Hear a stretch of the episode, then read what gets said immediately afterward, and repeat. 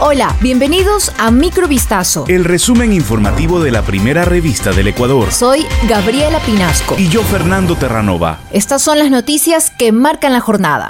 Nuevos incidentes en el interior de la penitenciaría del litoral se registraron este miércoles 5 de octubre. Al momento se reportan cuatro policías y seis privados de la libertad heridos. En un escueto comunicado, el SNAI indicó que se activaron los protocolos correspondientes y que el puesto de mando unificado está operativo. En un video aficionado colgado en redes sociales se podía escuchar el momento de las detonaciones en el interior del centro carcelario. Al menos cuatro policías han resultado heridos de bala cuando intentaban mitigar estos nuevos enfrentamientos que ocurren un año después de la peor masacre carcelaria que ha vivido el país, en la misma cárcel.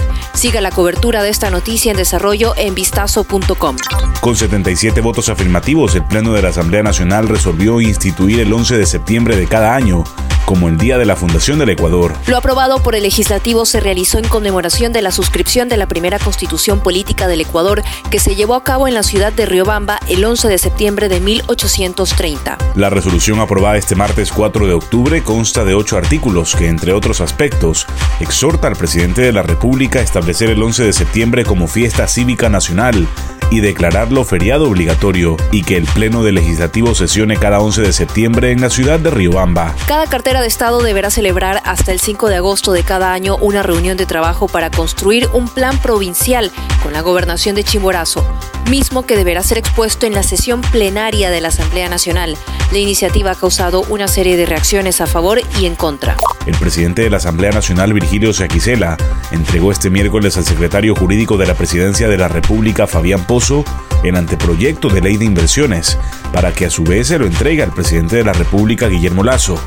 El proyecto original enviado por el gobierno no fue aprobado meses atrás. El nuevo documento plantea la transformación digital de las instituciones públicas, de las empresas privadas y de la sociedad, así como una nueva regulación para el incentivo de zonas francas y zonas especiales de desarrollo económico, y reformas a varios cuerpos legales que impiden u obstaculizan el crecimiento económico del país. El titular del Parlamento destacó el diálogo como eje central entre el Ejecutivo y Legislativo para estructurar el anteproyecto de ley y propiciar acuerdos, consensos en temas que le interesan a la sociedad ecuatoriana, como la inversión para la generación de empleo y eje transversal en los diversos sectores de la economía. Saquicela dijo que una vez que Lazo envíe el proyecto al Parlamento, se compromete a seguir el tratamiento legislativo y aprobarlo hasta noviembre en la misma cárcel de Cotopaxi donde murió Leandro Norero Tigua, alias El Patrón, en medio de una sangrienta disputa entre bandas criminales. Se encuentra su hermano Israel William por el presunto lavado de activos. Entre los indicios levantados en su contra constan los más de 6 millones de dólares, cuya procedencia no pudo ser justificada, y varios lingotes de oro hallados dentro de una vivienda en una zona residencial de San Borondón el pasado 26 de mayo. Al día siguiente de conocerse la muerte de El Patrón, una sala especializada de la Corte Provincial de Justicia de Cotopaxi recibió el recurso de habeas corpus planteado por Israel William, con el que busca salir de prisión. Los jueces admitieron a trámite la acción constitucional y convocaron a una audiencia para este miércoles. Previamente, los magistrados habían acusado al abogado del recluso de actuar con deslealtad procesal e intentar inducir al error, pues primero presentó la solicitud de habeas corpus ante un tribunal de Santo Domingo de los Áchiras. Tres hombres fueron condenados a 34 años y 8 meses de pena privativa de libertad por el robo con resultado de muerte de un policía el hecho se registró el 26 de febrero de 2022 en Puerto Viejo, provincia de Manabí. Durante la audiencia de juicio, el fiscal del caso explicó que el hecho se produjo cuando la víctima se encontraba en los exteriores de su casa conversando con otra persona. Hasta el lugar llegaron cuatro personas a bordo de dos motocicletas y empezaron a despojarlo de sus pertenencias.